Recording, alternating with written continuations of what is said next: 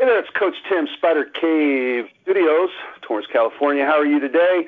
I wanted to introduce to you somebody who is literally a hero of mine, made a big difference in my life going back to the uh, the the mid '90s. I was in a really dark place in my life. Uh, I decided to get back to my roots. Uh, you know, I was making bad decision after bad decision, and I'm like, man, I got to get back to to what uh, brought me to the dance, and and I got back into weightlifting. Uh, that I had done obviously as a as a player, a football player way back in the day. Going through a divorce, uh, it was more of I want to meet girls and look good uh, motivation this time. And so I found a book that was, in my view, is is way more than just uh, bodybuilding and, and and getting lean and stuff. And the name of the book I'm holding right now is Big Beyond Belief by Serious Growth, the most effective muscle producing program ever. And I just want to introduce my guest by reading the first part of the introduction because I, I think it's uh, it, it starts a really cool story. So a, a training model, a new roadmap. In the beginning, there was the training routine. A friend trainer, or maybe it's just somebody you happen to meet in the gym, told you this is the way I do it, and you figured, hey, why not give it a try? It was a lot like stopping some guy on a street corner and asking him how to get to New York City. He would give you the directions on how he got there, but you didn't know if these were the best directions. You just figured if you followed them, you would get there someday. Unfortunately, a lot of people got lost on the way. And so in the late 80s, Optimum Training Systems perfected the first training strategy for the bodybuilder. As members of the first group of Americans ever invited behind the Iron Curtain to view Eastern Bloc training techniques, our eyes were opened to a whole new weight training approach by the Bulgarian Olympic weightlifting team.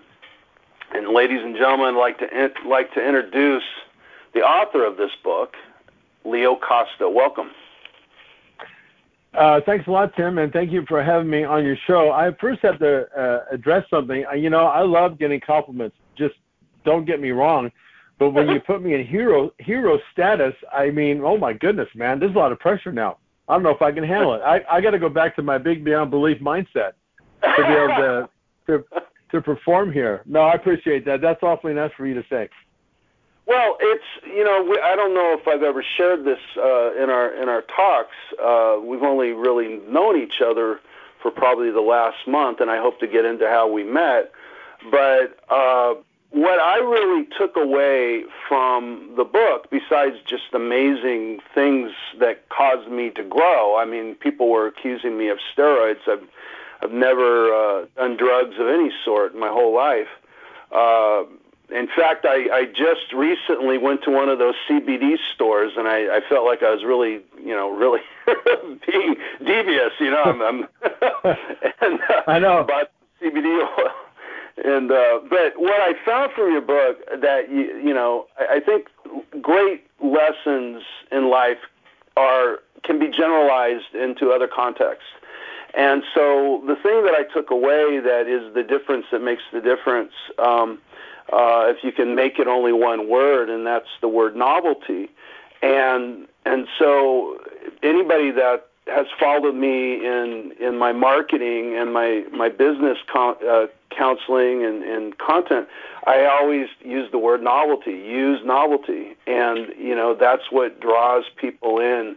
Uh, novelty in our relationships. You know, um, when I've uh, when I talk to my kids, they already know what I'm going to say, right? So you got to you got to switch it up. You know, they are they're already playing the program on you, and and and right. so you know, same in a marriage, same. Oh my God, uh, when I coach football, I always I counsel coaches. You know, after after one month, these kids are already zoning out when you when you talk to them and you have to do things that are novel and we'll do things like flipping the schedule around and all kinds of stuff. So so leo that's that's why you're you're a hero because you you have colored beyond just me understanding weightlifting to some extent but and training uh excuse me i'm using the wrong words. I know you like training as as your word for it Right.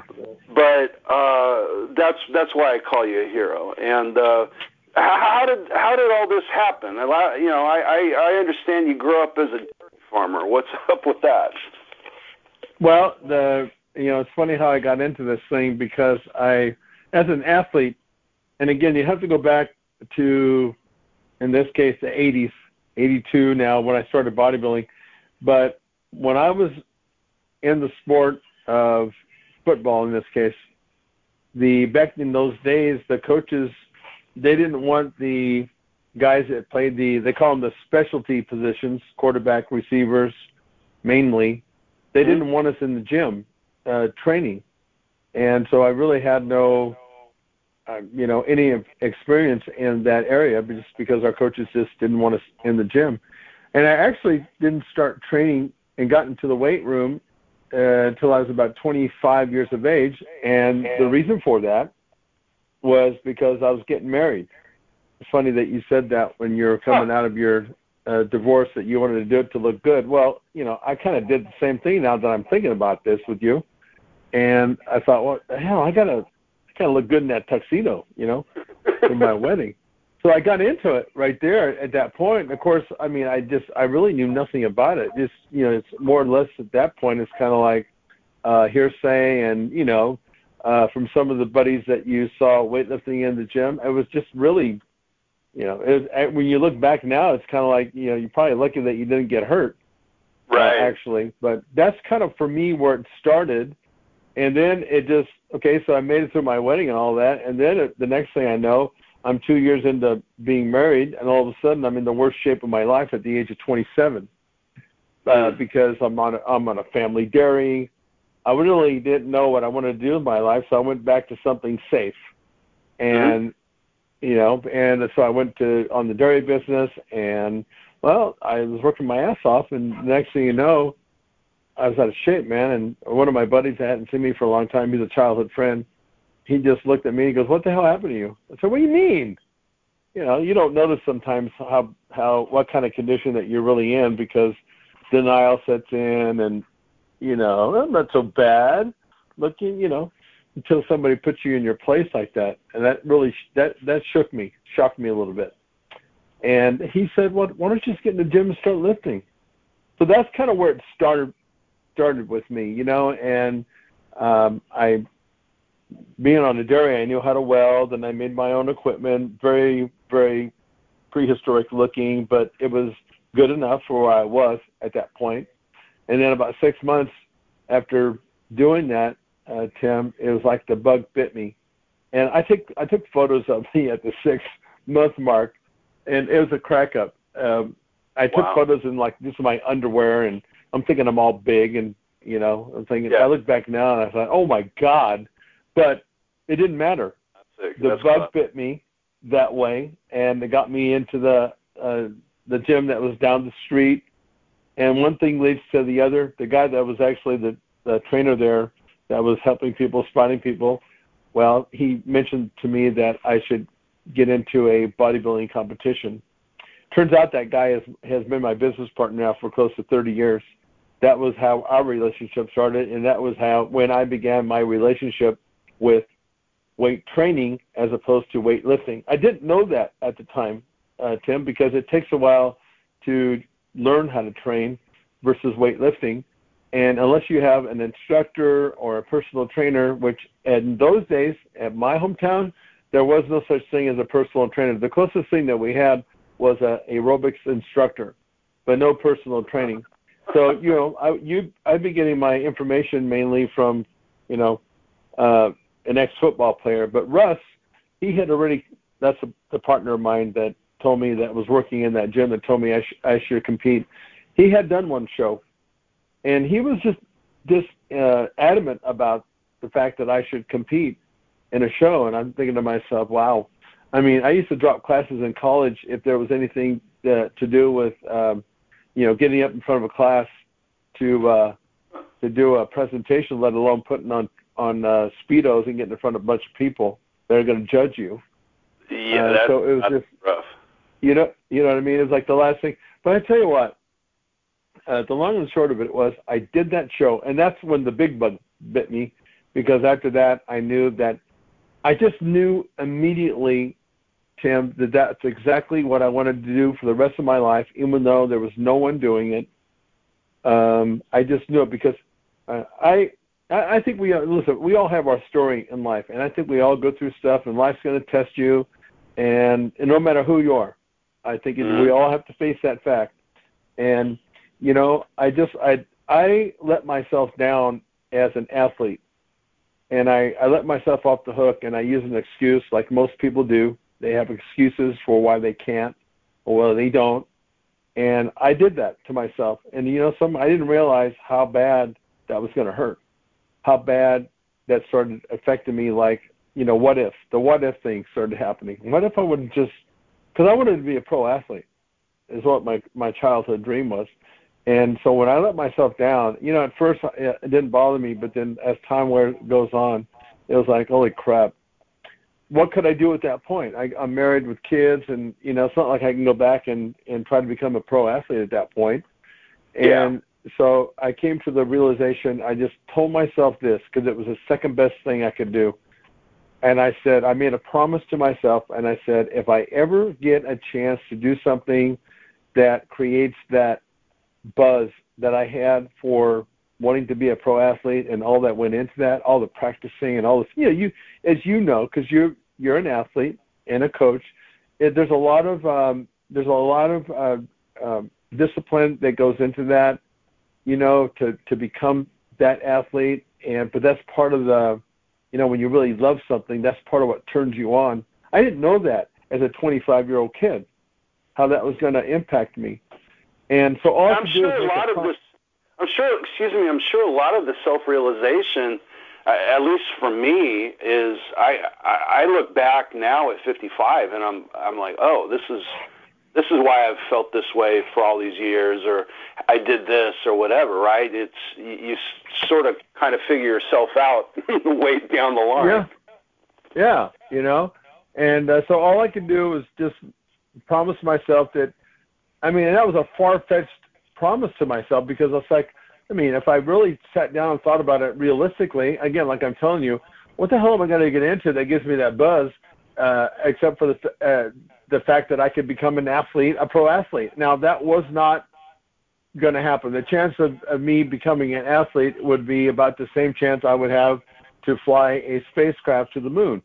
But nevertheless, I made the promise to myself, not knowing that down the road in a couple of years, and uh, you know how things work out sometimes. It's like um, my buddy and, and the comments that he made that all of a sudden I was bitten by that bug, and at first I really didn't know if I recognized that. You know, it's kind of hard to trust uh, intuition. I think we get it beat out of us um, in so many ways, and it starts at a very young age. Sometimes I think in school, or maybe yeah. by parents that are have a way of thinking you know, there's different reasons that happens. I think I know, and I just didn't know if what I was feeling, you know, that buzz is like, okay, what is this? Why am I like really digging this? Why am I all of a sudden, even though I don't like to read, why do I have my nose stuck in pages of muscle and fitnesses and I can't get enough? I'm insane right now. You know, it just, it just kept getting well, oh, worse well, in a really. Can I can I interrupt? I want to stop you right there because I've I've been begging yeah. ask you exactly that. You're you're you're an ex football player, right? You played through high school and then you went to Pomona. You're a quarterback. You obviously yeah. were really good. If you if if if even the idea of playing in the pros is is on the uh, on the radar. Uh, in order to accomplish all that you accomplished, you had coaches, uh, i.e., mentors. Did you once that bug happened? you know, you just said you, you started tearing open the pages of the magazines like so many of us did. But did you go seeking real mentors? I mean, was Russ Horine uh, your your mentor, or, you know, how did how did you go about this to get good? Well, as a matter of fact, that when Russ did tell me that, you know, all of a sudden it was like, you know, here's a guy who believes in me, and I, this is so far out of my my comfort zone. Me being a bodybuilder, really, you know. But but he yeah at that point he took me between the comments that my childhood friend made to me and Russ. Those guys were really responsible for the launching of my career, but especially Russ because he had some initial experience of that. He had competed one time, and and and as it turns out, Russ is like a, I mean, this guy's a human. Uh, he's like a nerd in a great way. Uh, he's analytical, and you know, and yet he gets it. He's not uh, a boring nerd by any means. Not that they are, but he just, I mean, he really knew his stuff. He he gave me confidence, and I that I knew that he knew what he was talking about. And so, yes, he started the ball rolling for me that way. And he turned me on to different ways of training based on what he knew and diet. But you know something, Tim? Here's the thing. And I just did a, a podcast just recently, and we talked about this. At some point in this relationship that you have, whether it's a mentor or a coach, at some point you have to be willing, as the athlete, you have to be willing to do the work yourself. Uh, you simply having somebody there, because I see this as a problem with so many athletes, and even people that I've trained over the years. They and, and professional bodybuilders. It's amazing that I did I did some interviews with some pros that they just didn't really know exactly what they were doing to get the result because they put their hands totally in their mentors.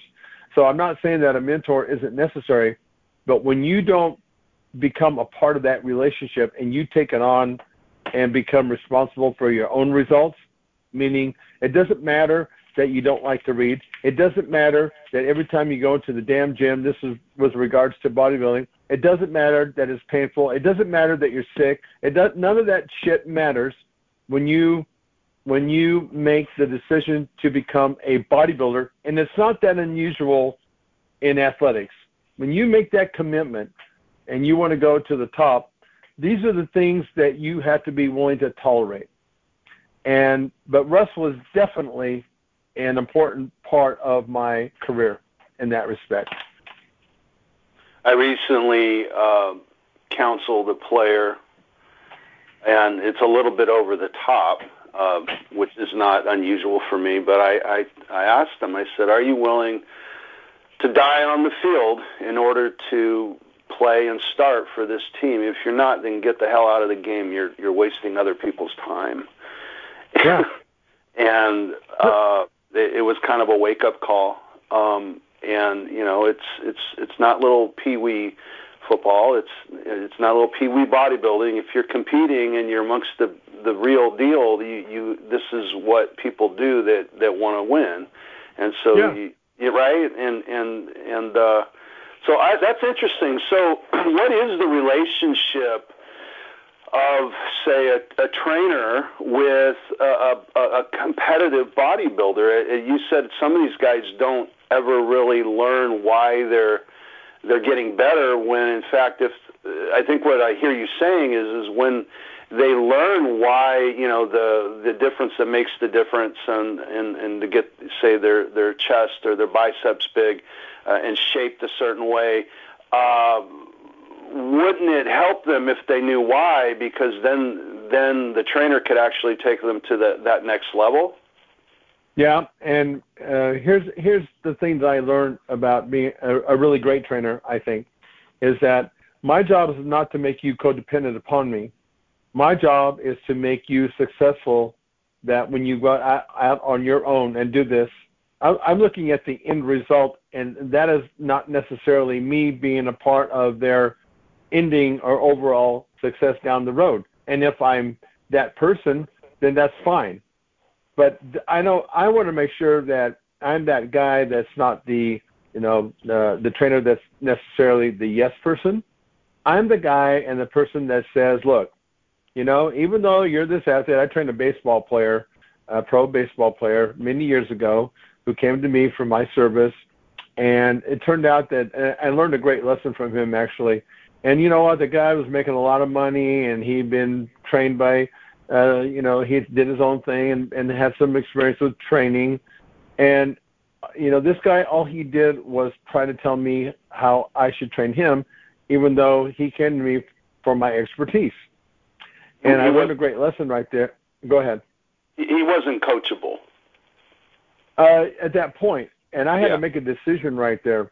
And and what I did is I called it putting him over the ledge, um, because I've explained to him that the things I was doing with him or weren't mainstream necessarily, but they were effective.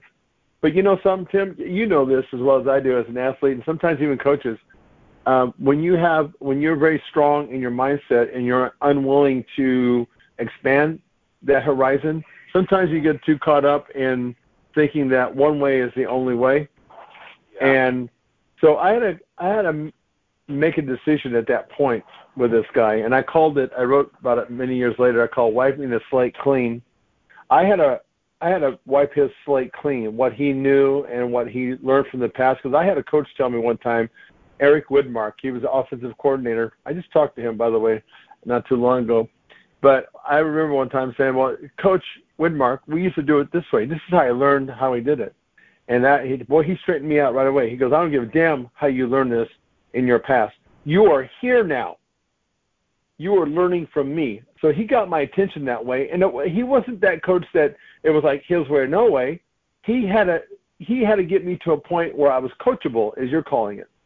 Yeah. And that's what I did with this baseball player. And what I did in this case, I put this guy through some body through space exercises, which he thought was a crock, and I put him over the edge where he was tossing his cookies. And from that day forward, he didn't question me like that again as far as him thinking that he was a professional when it came to me training him. It changed that relationship. And that taught me something about when I work with people. What you think you want and what you need may or might, may not be the right thing. It's my job to make sure that I I instruct you and I put you on the path that gets you overall result. But you have to be a part of that relationship. I want you to be a part of that relationship because if I'm out of the picture, I'm a shitty trainer unless you're successful when you keep moving forward without me. That's my goal. That's my my goal. And it's just like that with my in my training studios. I love having a clientele and the thought of them needing me for I mean forever would be great job security, but that doesn't make me happy. What makes me happy is me teaching them and training them, teaching them to go on. If they come back and they want to keep using my service, beautiful.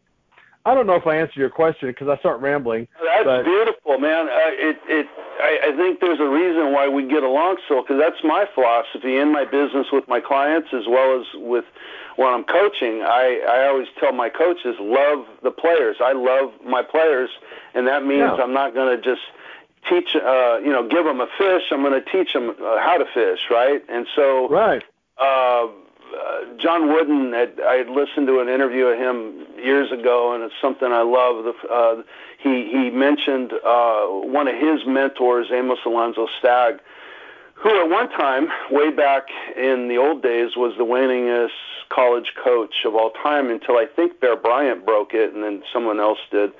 And uh, but anyway, Amos Alonzo Stagg was also a coach at my school, Pacific, up in Stockton for a while, and everything's name was named after him. And they had a winning season, and at the end of the winning season, the the press went to to him and said, uh, "Mr. Coach Stagg, you know, what do you think about your your your players' success?" And he says, "I won't know for another 20 years." there you go. And I I love that, you know, and yeah. um it, it sounds like what you're doing. You know, we jumped way ahead. We went from the book and and uh, and uh, and divorce to to training yeah. uh, today. Um, I I wanted to get into a little bit of of the marketing side, and and you know it was a lot rougher than what you've shared so far. Your story, you you, you get into you you you you get into bodybuilding, and then you make the trip to Bulgaria? How's that all happen? And then how do we end up with, you know, Timmy opening up a, a box uh, in the mid '90s? Well, here's the thing: the um, it was a leap of faith, pretty much. And I will tell you that that trip to Bulgaria was the idea of, of Dr. Horine. Okay, mm. and you know, going over to a country where Olympic lifting is king you know, you're you're making a good point. It's like how do you connect those dots? Well, yeah. it's a leap of it's a leap of faith.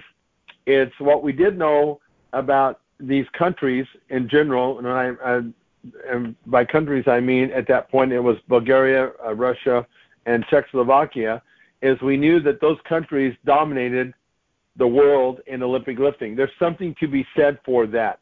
You know, when you're at the top of your game, no matter what it is, you know, as I learned, there's some common denominators that take them to the top.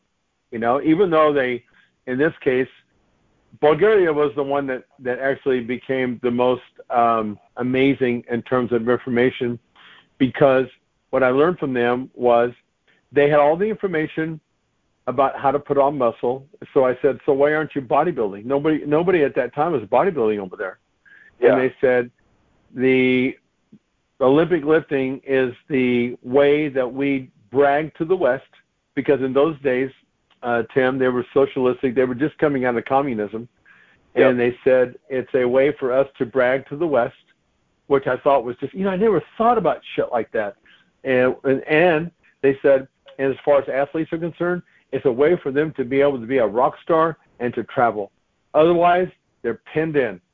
That's a oh, wow. harsh reality. Yeah, wow. that's a harsh reality. So I thought that was interesting. So, and I told them, I said, look, I, the reason why I'm here as an American is because I want to learn your all your your training techniques and all your secrets, if you have any, because I want to go, you know, I want to write a book in bodybuilding and they were not phased by that one bit. And I'm, I'm still sticking with the Bulgarians here at this point because they were the ones that were just really forthcoming as far as information was concerned. They had no issue with that. I said, "Are you sure?" They said, "Yeah, we're no no problem with that because by the time he said, we're eight years ahead of you. You probably don't realize that, but we're eight years ahead of you." I'm thinking, "No way." You know, I'm an American. We're we're number one in everything as far as I'm concerned. You know, yeah, and right. that's not actually that's not actually true. I mean, we have a great you know, we're number one in a lot of things, but not in everything. Right. And uh, so, so they said, well, you know, we're eight years ahead of you, and you know, by the time you take this information back and do whatever you want with it, doesn't matter to us. Uh, we'll be way down the road onto something else. And these guys taught me about how to think outside the box. These guys taught me how to um, do application first and instead of um, uh, theory because that's a major distinction. Some people, I don't know if they really realize that because in our country, we we have a tendency of being more theory based first, and then going to the people that do application and say, look, in theory, this is how you should train to put on muscle. Versus, we go into the gym. this is the Bulgarians and what is the stated goal? Because I think that's so important to have is a really clear stated goal. In their case, it was about developing the strongest men in the world. And they said, then we go into this, what's a gym. It's got all this equipment. And how do we, now the state stated goal is how do we make these men the strongest men in the world? We have to figure this stuff out through trial and error, through thinking outside the box until we get the results that, that we're looking for. Once that happens, and then we bring theory in and we say, look, we know it works. Now you tell us why. I thought that was a great distinction, and it just turned my mind around at that point because that made me never, ever again uh, afraid to try something that was maybe totally off the wall and that goes against popular belief. And that sort of mindset and philosophy, and philosophy carried on when we wrote our training courses, we were counter popular in some cases in the way we presented our information because it was it went against the grain, the main sort of the mainstream. You probably know that. Yeah, yeah, that is wild. Let me ask you something. This was the Olympic. This is Olympic lifting. So for the audience that is not familiar, can you explain what is and and do we lift differently? as a bodybuilder, as an Olympic lifter, as a power lifter, as a baseball player, as a football player? Are, are there differences? Specifically, there are stark differences, but they, you know, so much of the training goes together. By that I mean, for example, when you're a uh, power lifter, power lifters are, and even Olympic lifters, their training is more specific to strength, whereas a bodybuilder is more specific to muscle growth. where I was under the misconception was I thought back then it's it's still a debate today that I thought that lifting heavier put on muscle more effectively than lifting lighter weight and more repetitions. But specifically, and the key word here is specifically, volume training puts on muscle faster than strength training does. Strength is a secondary benefit. Just like the people that are are training to be the strongest men in the world, be it a powerlifter or an Olympic lifter, they train for strength with a secondary benefit being they add muscle to their body. Does that make sense? Yeah, if you can explain volume. Volume is doing more reps in lighter weight. Whereas, in other words, uh, well, let's just say volume uh, would say anything above six repetitions all the way to 100. That's volume.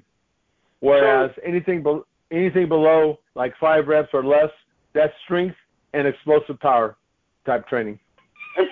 To, to talk of take this to the extreme, um, and I, I may my memory may be fuzzy, but I believe I heard on the uh, one of the tapes way back when didn't Tom Platz do like a thousand squats or something like that at one point? Yeah, he did. Yeah, he. I think I was a nut. He actually. there's a guy right there that you talk about outside the box uh, training. Uh, he was curious you know, this is what I liked about Tom, and I realized that, you know, the people that were in it to that extent, we're all curious, and we wonder what happens if. Tom actually put on uh, 135, and he wanted to see how long he could actually squat, and he went 15 minutes straight until he passed out. That's Tom Platz in a nutshell. That's so awesome. that's that the thousand rep thing. I don't know but it wouldn't surprise me. Let me tell you that about Tom. He was the scariest person I ever trained with to this day. Is that right? Oh shit. I mean, you know, and I didn't. I mean, I learned really early on uh, when I went to Gold's Gym, and, and, and again, if I'm getting off track, just just shut me down. But oh, uh, we were. He decided that uh, he was going to take me on under his wing to help me for to get to the next level, and of course, you know, he was known for his legs and squatting. so we go into the uh, Gold's Gym Venice, the Mecca, and yep. he puts on three three plates on each side, 315 on each side. And I, I think about this all the time. And he, you know, I didn't know Tom that well. I, I kind of did, but not when it came to actual training with him. And you know, he said, "Yeah, we're gonna squat today." He goes, "I'm not feeling too good. And I'm a little bit achy." And then he cranks out like 25 reps. And I said, oh, "Okay, I know what's going on here now." You know, he said he's setting me up for failure. You know, so no, Tom was. uh yeah, he was just in his mindset and the way he trained was like that all the time. I mean, uh, it was scary. I I was never afraid to train like I was with him, but I did it anyway because I knew that, you know, he was going to teach me something and I was going to learn something. Sure as hell, I did. Well, that's that's uh, one of the reasons I wanted to bring it up was the mentorship again, mentorship, yep. and why you know uh, the personal training is so important. Let, let me uh, let me let me get uh, back to the book and the the uh, production that you you created and, and how it ended up uh, in my hot little hands. Because as uh, I've said this before, uh, you know, I, I think it was like 15, one of those old school 15 or uh, 20 page sales letters that I it was a free report I think probably one of those three or four step uh, direct response deals that you would see in a magazine and then you guys sent me this letter that sold me and I I sent off the check or the credit card or whatever it was back then and and I'm waiting I'm all this you know and I get the box and it's like Christmas day man I'm ripping it open and it's kind of a decent sized box and it has you know the the main book and a few other books and and three or four or five videos of of you and Horine and also with with Tom Platz and uh I, I was like in heaven and it and so it was great marketing. How did that happen though? I mean did you just like oh I'm going to write this letter and and uh, you know put an ad in, in one of the magazines, and, and guys like Tim will will find it. Uh, what? How's that magic happen? I wish it was that easy. Um, first of all, Big Beyond Belief was our third uh, I don't know if it's the right word, iteration or the third sort of the evolution of training courses that we wrote. The first one that we wrote was Bulgarian Burst. Okay. And oh, that's. That's right. Yeah, and then the second one that we wrote was Serious Growth, and then there's Big Beyond Belief, Titan Training, and we have a new one coming out in March. I can't really talk about it just yet. I'm going to tease you about that.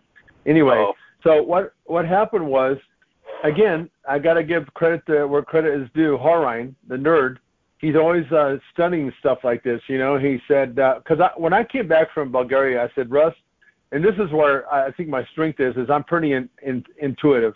I just kind of feel stuff. I said, even though I, I came back from Bulgaria with information that you would think would be more specific for Olympic lifting, I said, I think we have something here, you know, for bodybuilding. And of course, we, you know, we tweaked it uh, a little bit to make it more for the bodybuilder, but based on the Bulgarian principles at this point, three times, I think our first uh, Bulgarian burst, we had people training three times a day, and we knew that that wasn't going to be. I mean, this is when we uh, already took a stance that was counter, uh, you know, counter popular. What the hell? Uh, you you got to be kidding me! You train three times a day. I mean, we knew that for most people it wasn't going to be user friendly, but we didn't care because the stated goal was to put on the the most muscle that you could humanly put on. That was the stated goal. Yeah. So once we once we got to that point, then Russ said, "Hey, there's this guy in uh, in in L.A., Jay Abraham, and I'm sure that you've heard of him. And if you haven't, uh, you know, he was like this genius marketer. Um, and Jay Abraham, Russ and I, you know, to try to get in to have a guy like this, Jay ended up writing that letter that you got, the 18 or 16 page uh, direct mail piece. But boy, I tell you what, he made us earn that meeting with him, uh, Tim. He turned us down. I can't tell you how many times. And we just wouldn't let off because we just really believed in what we had in our hands. You know, this is when you when you know something. I just think it's important just to stop right here. When you really feel that that you just you know sometimes you think I just know this with all my heart that this is going to happen or this is so. You just know it. Yeah. And that that's where we were, and we just wouldn't let off that because we should have. I mean, we got turned down so many damn times. Jay just finally just said, "Well, fuck, just have him." Oh, so hope, hopefully I didn't just mess up your podcast by cussing like that. But oh, good. Um, um, he uh, Jay just finally said, "Just come down." At this point, he had just uh, finished with a uh, doing marketing uh, for Icy Hot. Most people, or a lot of people, should know about that product. Pretty famous a popular product back then. Yep. And he just said, just just come down. And you know, looking back, I don't know if this is part of Jay's uh, tactic with us, but he said, just come down. And he goes, I'm going to give you a meeting with me. And so that's how we got into Jay. And and Tim, we had to make a decision, Russ and I. Because after that meeting, Jay goes, look, I can tell you guys really are passionate about what you do. He asked, he did some fact finding. He says, is there anybody else in the industry that's doing bodybuilding because Jay doesn't know much about bodybuilding, you know. Yeah. And so, and when we said yes, I thought, well, then we're done now, you know. And Jay goes, that's good, because we don't want to invent the uh, the wheel. We want to make it better, make a better widget. So I'm thinking, okay, we're still in the game here. And then Jay said, so here's, I'm going to go ahead and, and take this project on, but here's what I need from you. This was a, a Friday that we went down there by Monday, I need $15,000 up front. I'll write you a 15 or 16 page. You know, he had this whole package that, you know, Jay knows, knows his stuff. Yeah. And he said, you guys do that and we got a deal. So, you know, and listen, at this point, Russ and I, uh, when Jay said that, we, Russ and I, I'll never forget this. God, I forget most of my, a lot of stuff, but not this. I guess because it's traumatic at that point. I looked at Russ and he looked at me and we go, deal. Well, Tim, we didn't have money. But what we had were about 30 credit cards. And we took cash we took cash advances on most of them. That's how we got this damn thing started with Jay. And I'll tell you what, our wives were raising hell with us, but it oh, didn't matter. No, it didn't matter because we believed in this so much. It was like, you know, if we boy, if we failed, woo, there was going to be some massive hell to pay. But So we got the, we went back down there on a Monday, gave Jay the 15 grand. He wrote that letter, and that particular ad, in a long in a long nutshell, there, it ended up selling 990 copies, uh, 990,000 copies. That Yeah. one free, yeah, that ad, it was amazing, and we had so many people. Uh, this is the reason why you got to trust, you know, your instinct, because an 18 page or a 16 page direct mail piece, you know how many people told us, who in the hell's going to read that? Who's going to, how, how are you going to be able to keep somebody's attention to read that? Well, You hired The Joe is history. That's how. yeah, yeah. The rest is history, you know. And uh, in fact, it was so popular when we did a test run because Jade taught us, you know, right at that point. He says, before you ever take a big, big uh, dive in the market, you need to test a new product. So you got to test this with so many. I think we tested it on maybe, I don't know, seems like five or ten thousand people. Because he says, then we can find out. You'll know if you have a viable product. I mean, within days. You know, as being in the industry, that something like that either goes or it flops pretty immediate. yeah. And and, and we knew that, and Jay was very upfront about that stuff. And um, and well, lo and behold, uh, we got like a a I forget what the percentage was that made it a viable product, and that's the that's the good and the bad news, because now you had to play a bigger game. Now you had to go out and test a bigger list before you actually took the big dive, you know, in the big market. Well, we didn't have the money. We just we couldn't keep up with the. I mean, you know, you were talking about Christmas when you got our stuff. I have to tell you something. It was Christmas for us there for quite a while, but especially in the beginning, uh, the amount of money that we were getting through the mail back then, Tim, was insane. I mean, the the I couldn't even believe it. The Yeah. post office were bringing like big sacks. Uh, people used to send like money orders back then in the mail. It was insane, and we were getting like ten thousand dollars a day, and it was. It, I just couldn't even believe what was going on, but we couldn't keep up with all that. So what Russ and I, uh, we had to make a decision at that point. And uh, do you remember a guy by the name of Gary Halbert? Of course. Legend. Yeah, everybody did. Yeah, and uh, well, Halbert, uh, he he agreed to take our product for one year. We we negotiated the deal, and he marketed our product for one year. We took I forget what the percentage was, but he had the lion's share.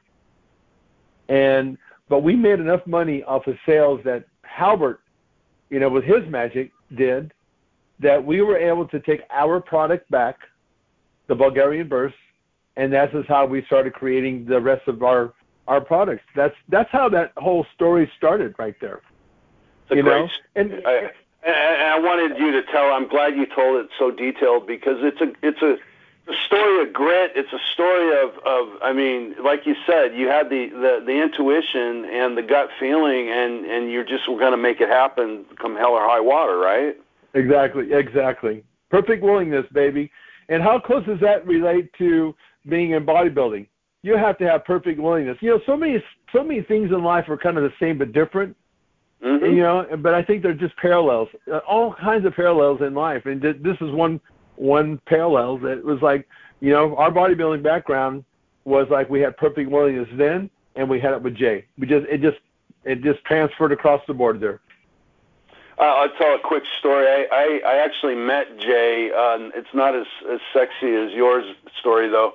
Uh, I was at a uh, a conference years and years and years ago, and it was when Jay had done a a, a uh, tag along with some internet marketing guys, and it was really his first venture into the internet. And uh, it was like a year long kind of tutoring thing, and at the end, it ended up at a hotel in LA. And so I had followed Jay for a long time, so I was really excited to go introduce myself and say hello. And and you know, I, I live in Torrance. He lives at the time in Palos Verdes. His offices are down the street. Hey, we're kind of neighbors, you know, kind of thing. Yeah. And yeah, uh, true. and uh, as he's looking down on us in the, in the lowland. Yeah.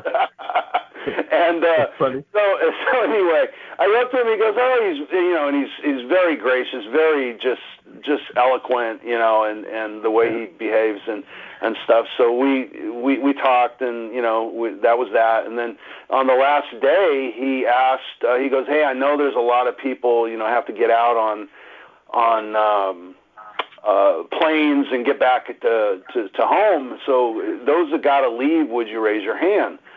So I raised my hand, and he looked at me and he was like, "What are you doing? You live right down the street." And and so I said, "I said, well, um, I coach little, you know, youth football at the time, and we have a game. I got to go."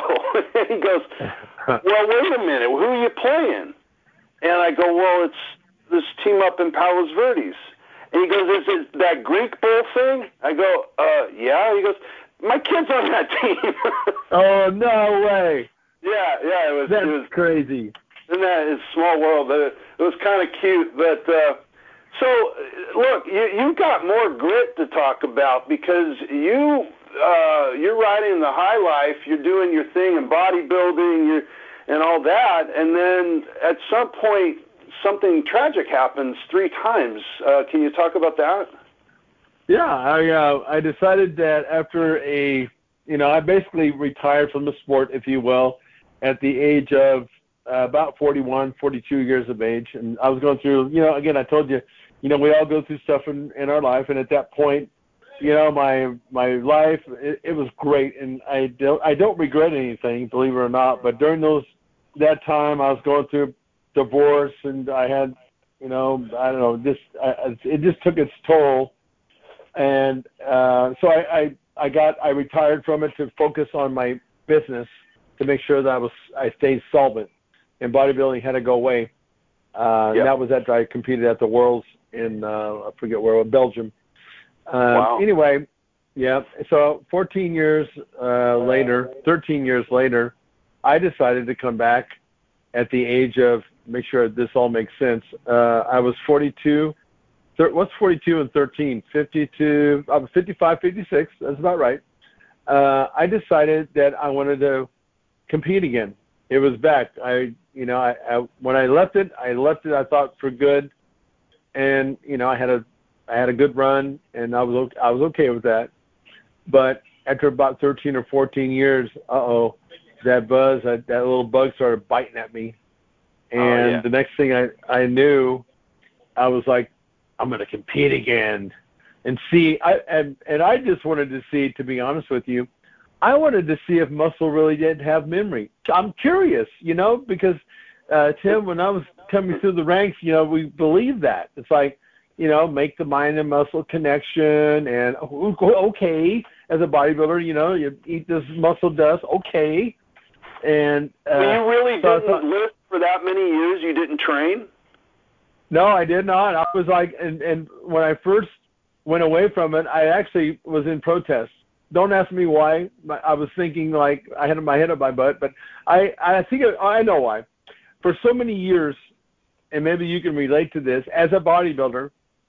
Uh, you you sacrifice, you starve yourself. I mean, I was always competing like Ah. around the first of the year. Uh, I was always dieting at Christmas and at the holidays, always, you know. So when I was all of a sudden done with that, and combine that with I'm going through a bunch of crap now in my life, you know, I have a sour taste in my mouth to begin Yep. with, Yep. and I just said, you know what, screw this, I'm not going to. Tra-. I didn't train for eight months. I was I had a gym still, personal training studio. I refused to train. I refused. I will not do this. I kept telling myself. I don't know what kind of a game I was playing, but I was just rebelling. Yeah. Well, that was okay. And again, it was my second time around. You know, I told you my buddy told me I was in the worst shape of my life at 27 years of age. Well, eight months after I just, you know, refused to do any training, I was going to out beside my gym. I, across the street was a restaurant, and I mean, at this point, I had gained 80 pounds. Now, you can imagine if you're not if you're not working out, putting on 80 pounds, it's not going to be muscle. Quite the opposite. and and and again, I was in you know denial, like I was when my my buddy said, "What the hell happened to you?" Well, I caught a glimpse of myself as I was walking by a car. I, I got my reflection, and just for that split second when I looked over, you know, I just happened to look over. And for that split second, I thought, who the hell is that? It was me. You know, I said, oh my God, I'm in horrible shape. Now, this is the all time worst shape of my life. That shook me right there. I thought, okay, nope. And I made, again, I, I made a promise to myself because it seems like I do better that way. It's a way of holding myself accountable. I said, I'm not going to be like this ever again. Anyway, uh, so I get into bodybuilding again. I decided to compete, and man, the muscle had memory. I needed one more year. I competed at the Nationals, Old Man's Nationals in Pittsburgh, and I did pretty damn well. I needed one more year. Well, I came back in that second year. I was about three months away from my uh, doing that show again, the very same show, and unbelievably, I had a I had two strokes back to back. I actually had three. Two were back to back, and one happened three weeks later.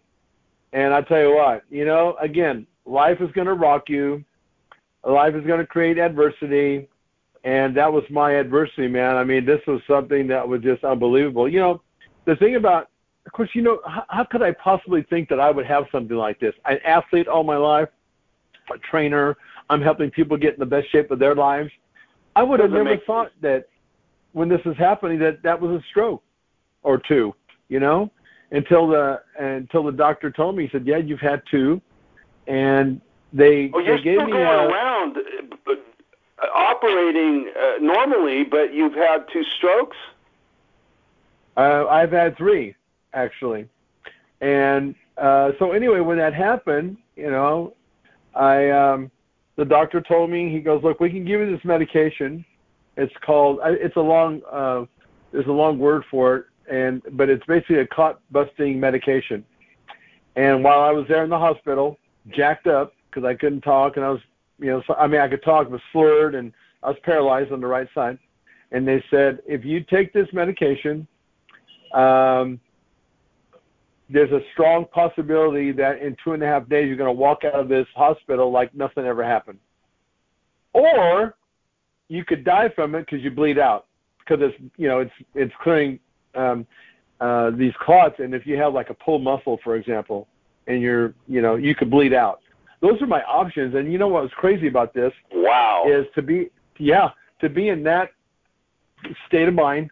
Like I knew I didn't want to be like this, and to have those options in front of me, man, I tell you. But I knew I said I don't want to be like this. I'm going to take that chance. So they gave it to me, unbelievably, in two and a half days. Tim, I walked out of that hospital like it never happened. My doctor told me, he said, look, you do not realize how big of an assault that has just happened to your body and your brain. And they yeah. wanted me to stop uh, training for uh, four to six months. And I thought to myself, he's not talking to me. He's talking to somebody who's average, not me. so I just, you know, I just told the doctor, I just thought in my head, yeah, okay, okay, okay, okay. I went home, and after about a week, I couldn't take it. I went back to the gym, and I just said to myself, I'm just going to go really easy, and I did. You know, I mean, I was just, I mean, compared to what I was when I was training, I did nothing really. It was just a few exercises, and and all of a sudden, it was like about two weeks or so. Hey, uh, seems like I'm going to be okay. And then when I was training one of my clients, then I knew because the first time it happened to me, I didn't know what was going on in my body. I just lost function. It was like dominoes falling. And this time, eh, the third time, I knew what was happening. The same thing happened three weeks prior, and I drove back. I I drove, believe it or not, I drove back to the hospital, which was ten minutes away, and I walked in, and it, it happened a third time. This time, Tim, because I had that uh, clot busting uh, medication so soon, they couldn't give it to me. I had to rehab the hard way. And I was exactly the same way. I was paralyzed on my right side. I mean, it was so, man, I tell you what, you talk about being tested, you know, and the scary part was not knowing what the outcome is going to be because you don't know. You know, you don't, you really don't know how much you're going to come back. Um, well, you know, but, I mean, but, some people they don't come back. My my dad never came back. it, no, they don't. It's a scary thing. Yeah, in fact, the and one of the ways I had to deal with this because you know, when something like this happens, obviously, all I could think about was, is this going to happen again? And this oh, is yeah. really interesting. Yeah, you know, and because it was either living my life in fear, and if I was going to live my life in fear, then I would be in a bigger prison than I was being paralyzed at that point. That's kind of how I looked at that. All that did was make me make a decision. And in my book, I ended up writing a book called Three Strokes in Three Weeks Saved My Life because it did, as well as bodybuilding, as well as my um, athletic background, because it gave me that set, that warrior mindset. You know, that once I got past the shock, then that side of me started kicking in. It's like, okay, I'm not going to let this. I'm. I am not going to let this thing win. You know, you have to have, you know, a mindset like that to achieve pretty much anything. You know, because it's a huge obstacle, as you may uh, may understand. Yeah. And but it was so weird. I'll, I'll never forget the time that I was laying there in bed. This is why after the it happened the third time, and I went home after about four days, and I was pretty jacked up. And I woke up one morning, and what was really odd was I didn't know where my limbs were on the right side of my body. And I can't really explain in words to you what that feels like or what it doesn't feel like, but just not knowing where your limbs are in space. And what was so, I think what made it even worse is here you here's a guy that's a bodybuilder who was all about having full control of his body, and all of a sudden he didn't. That was scary, man. That was a wake up call. Um, but had, somehow, go ahead. I, I said it had to be, and and the the thing I'm hearing from you is because of your training, because of I mean, if you if you look at your book, uh, that it's it's it's a book of process, and that's the thing that I really kind of get from having talked to you. You you you you like a lot of great athletes. You process stuff. You and and, then you go back inside and you know you have your own demons that are going to tell you you know it's okay you don't have to do this and talk you out of it and and you've been to you know you've been to the fight so many times you were ready to to to battle it but you had to do it from a mental a- aspect i mean you had to go deep and and that that's what I'm saying. It's it's heroic. I mean, because the the alternative is, really sucks. Well, and you know, and the thing about that is, is all these tools that you end up learning. You know, and and God, you know, there's just so many things that you, as a person, you don't really understand that are life lessons that you're learning sometimes earlier on in your life. And then one of the things that I remember my coaches saying over the years when I was playing. I'm sure that you've heard this before, if not even if not said it to your athletes. And the coaches said, you know, when you got your when you're up against the wall and you're getting your ass uh, asses handed to you on the field, you have to dig down deep and believe in yourself. That's mm. all I heard, Tim, at that point. You know, I went back to that that tra- call it training because that's exactly what sports ended up being for me was training for me for a tool to be used now. And then combine that with bodybuilding because bodybuilding for me, as hard as you know, as much dedication as I put in and discipline as I put into football in this case because I played baseball too, but football, um, bodybuilding took that discipline and dedication to another level. It was, it just was. It just, it required more. It was a, a longer suffer fest, I call it, uh, than playing football because you played two or three months, you know, out of the year, maybe six months. But then with bodybuilding, it was like a it was a year long thing when you're in it uh, competing twice a year every year for 15 years. It's, it was a different dynamic, but it was exactly the tool that I needed at this moment when I was paralyzed because mm-hmm. one of the things I learned uh, after I as I was recovering is I went out and found out why people are only 10% of people who have strokes make an almost 100% recovery, which is horrible. But there's some reasons for that, and one of the reasons is people just give up because it, it beats you down every single minute and every single second of the day. And who in the hell? It's just like like bodybuilding.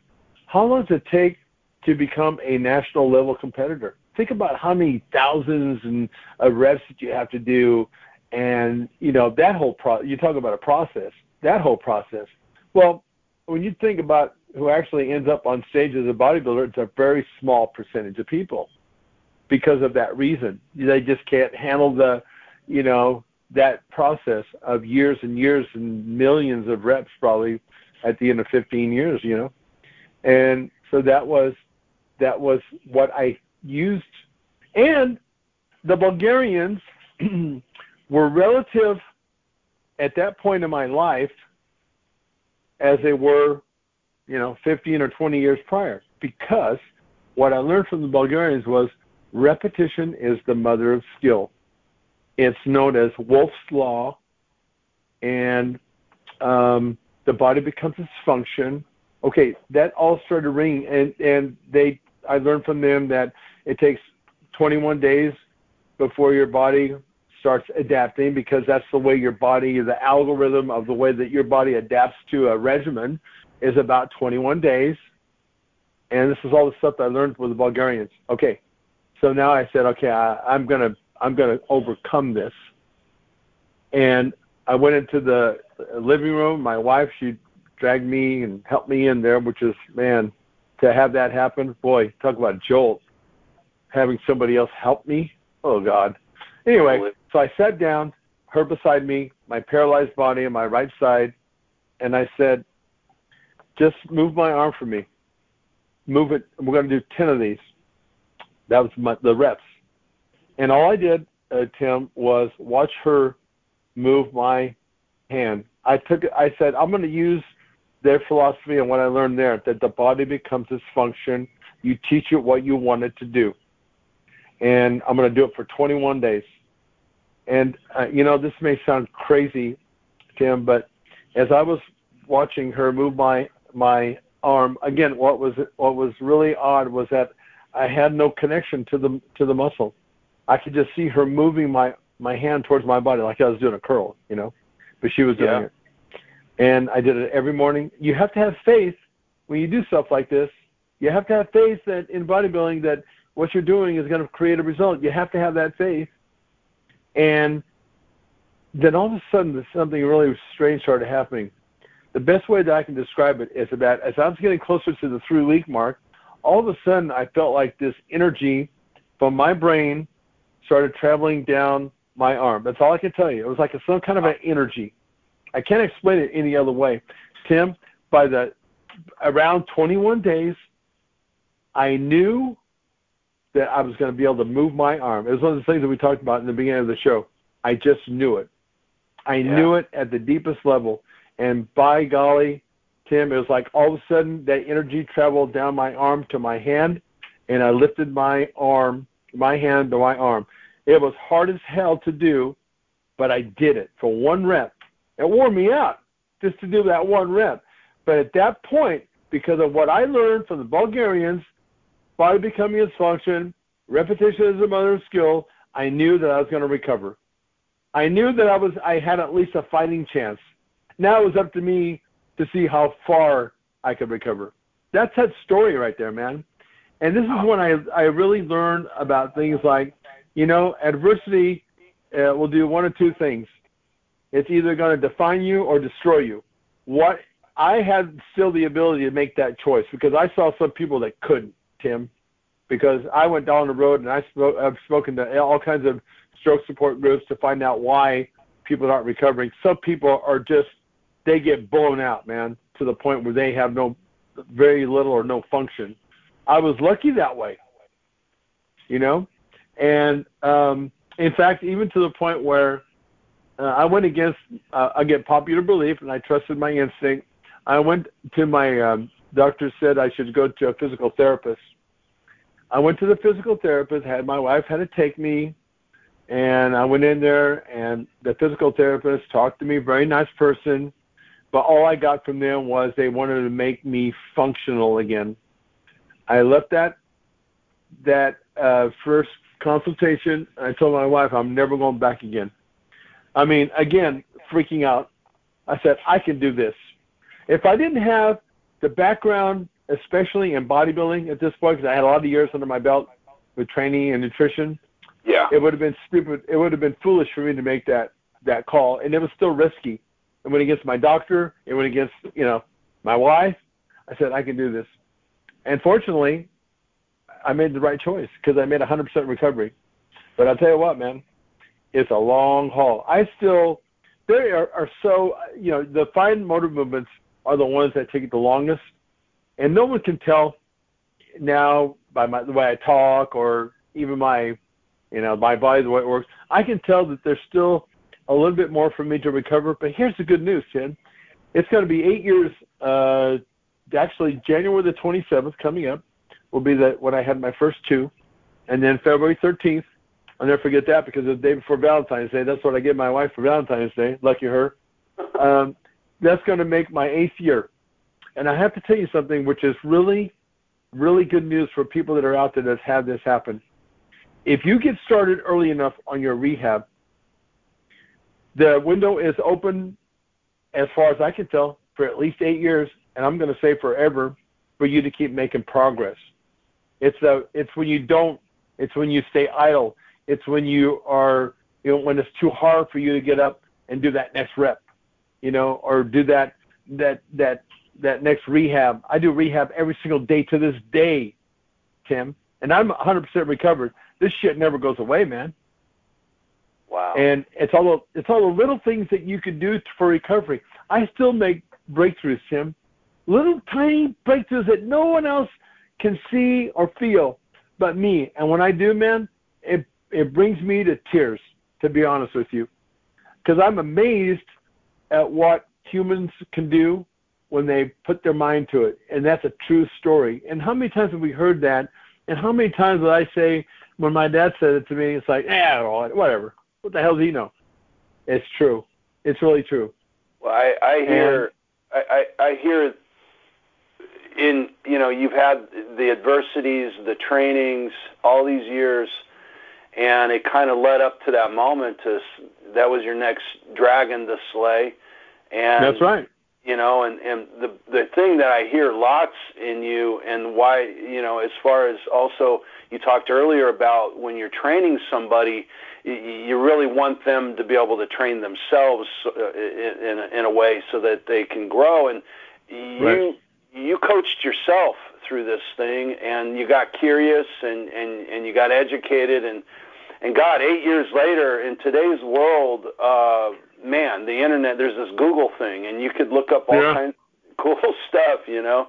Yeah. But yeah. Hey, I, we're we're starting to go long, but I wanted to give you credit for something else that uh, is kind of a fad these days. Uh, it works really well, but it is a fad uh, if you want to call it that. It's it's um, uh, today we call it keto, but uh, after Atkins made the uh, the the the uh, no carb thing popular in the 70s, I remember my dad was on that when I was like in kindergarten, and then all of a sudden uh, I get another letter from you about this uh, this high fat diet and and uh, and Doctor uh, what's his name? Doctor D. Uh, I'm going to Mauro Di Pasquale.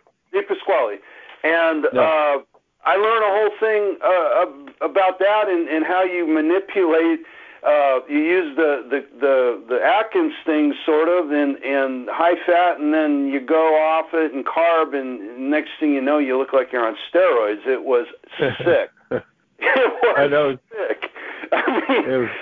it uh, uh, it was, and I got to I got to tell you also there was another thing uh, that uh, I you know when you read you do these things read the manual you know as as the computer geeks say because uh, on that uh, the the diet or I should say the workout of Big Beyond Belief I was on the four day thing and uh, uh, and I was overtraining and I was dating a girl, and all of a sudden I'm just like like shaking cold, and I can't get warm. yeah. And she, oh, I'll be all right. So I like muscle it out, right? And so then it goes away, and then and and uh, she ends up one day goes, we're going to the hospital. This, you know, this shit ain't right. yeah. and, oh, I'll be all right. No, no, you're going and and she was a she was a nurse anyway, so she was being you know cautious, and so we go down there, and the lady go and the lady doctor goes, uh, and feels uh, you know swelling on my on my uh, whatever they're called the the the um, uh, whatever the, the the the flushing system we have for trash in our body, right? And I mm-hmm. can't think of the name of it. And and she she feels a couple spots. She goes, "Do you lift weight? Do you take steroids?" I go, "No." Do you lift weights? And I go, "Yeah." And well, how often? And she goes, "You're overtraining, you idiot." Really? And well, you know, I I might have squeezed in, you know, instead of four days, I might do five, and you know, and, yeah. and so forth and so on, and and and so uh, yeah, I learned a big lesson, and then I go back to the, I go back to the book, and it talks about overtraining, and because um, I was questioning uh, her saying, oh, just keep lifting, but don't you know right. do it like at hardly any you know uh, exertion, and. Uh, I read a book and it warns, you know, don't don't don't go beyond this stuff. And I'm like, oh yeah. God, I should have read the book better. But anyway, um, hey, did, if I left anything out, is there anything else we need to cover? No, and what you were talking about, I think what you were experiencing a little bit was the adrenal uh, burnout. so that happened to me before. It sounds like they had some of that going on. It just it shuts your body down, and low blood sugar and that kind of thing. That and that's what you're talking about is part of the reason that we wrote. If you remember, we had a part in there called the optimal training zone, because yes. one of the things that we learned from the some of the lifters, a lot of the lifters, is that they were chronically either overtraining or undertraining, and we use the analogy of, uh, of um, uh, think of it as the training zone being a road that you travel down, and you have these lines that are on each side of you that guide you. In other words, if you go past that line, you're going off the road both ways.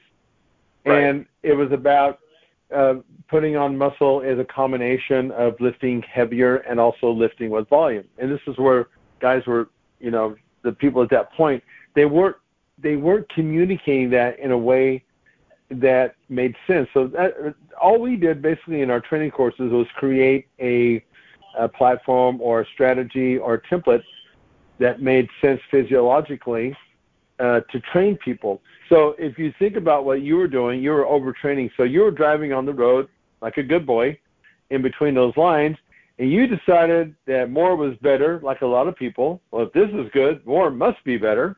Of course, and right. what you did is you drove your ass right off the edge of that the line. And then it's like, oh, let's go to the hospital and oh you're overtraining so then you what these athletes now i'm being i'm using like extreme sort of uh, uh examples analysis here but then what guys would do after they went uh, across that line then they would cut their reps down or cut their intensity down or cut their training down well that brought you right back into the the road and you're in between the lines again this is what most people are doing and then all of a sudden you went out the other end of that line and you were under training so bodybuilders and a lot of these guys were either overtraining or undertraining, and they were spending very little time in the training zone. That's where we came up with that optimal training zone for guys like you.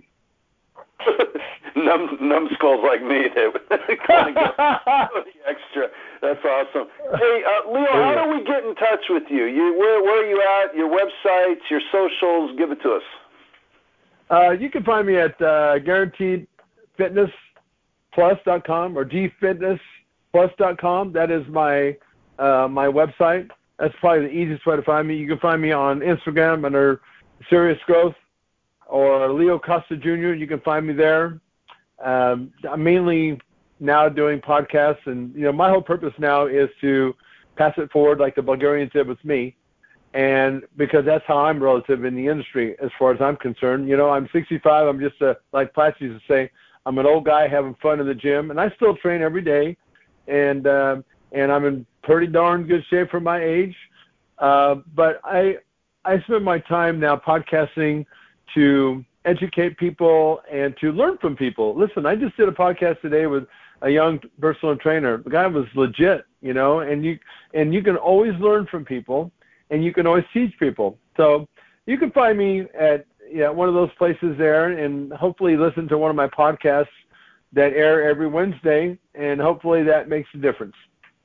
And I will tell everybody that uh, it's if you're interested in in in training. It's he's, he's he shares a lot of good stuff, and also uh, you're still doing this, right? On the stories every morning, you give like sort of a tip of the day on on. Instagram. Oh yeah, yeah, yeah. I'm on. I do an Instagram post, and you know, and oh yeah, I'm still doing that kind of stuff, and I'm back in the the industry again. Um, and again, I'm not bodybuilding as a you know to do the sport, but I'm um, now working with um, uh, uh, Denny Kakos. He's a guy that uh, owns Iron Man. He bought Iron Man out from John Balik. He um, mm-hmm. he started this INBA, PNBA. It's a natural uh, bodybuilding organization. The guy's legit. They're they're doing a really good job as far as keeping the sport clean. I'm right in the middle of all that. In fact, I'm going to South Africa here in March to be at the event. I told them I wanted to be a part of this movement. I think it's a great thing that he's doing. So that's how I'm now participating and you know being a part of this again. And, and I have to tell you something. You know that buzz is back. It, never went away, but that buzz is is. Uh, I'm so lucky, Tim. I've told people before. I am so lucky to have to be as excited about doing this stuff now at my age as I was when I first started. It's a it's a it's an amazing thing. Um, so I'm doing that now, and, and that's that's what gives me the the buzz now. Well, your passion is infectious. I'll tell you that. I can feel it on this side. So I'm excited for you, and uh, I wish you the very best and, and the best of uh, blessings. Um, and uh, get get uh, get done what you want to get done, man. You you're, you're an inspiration. Thank you, sir. I really appreciate you having me on your show. By the way. Oh, thank you.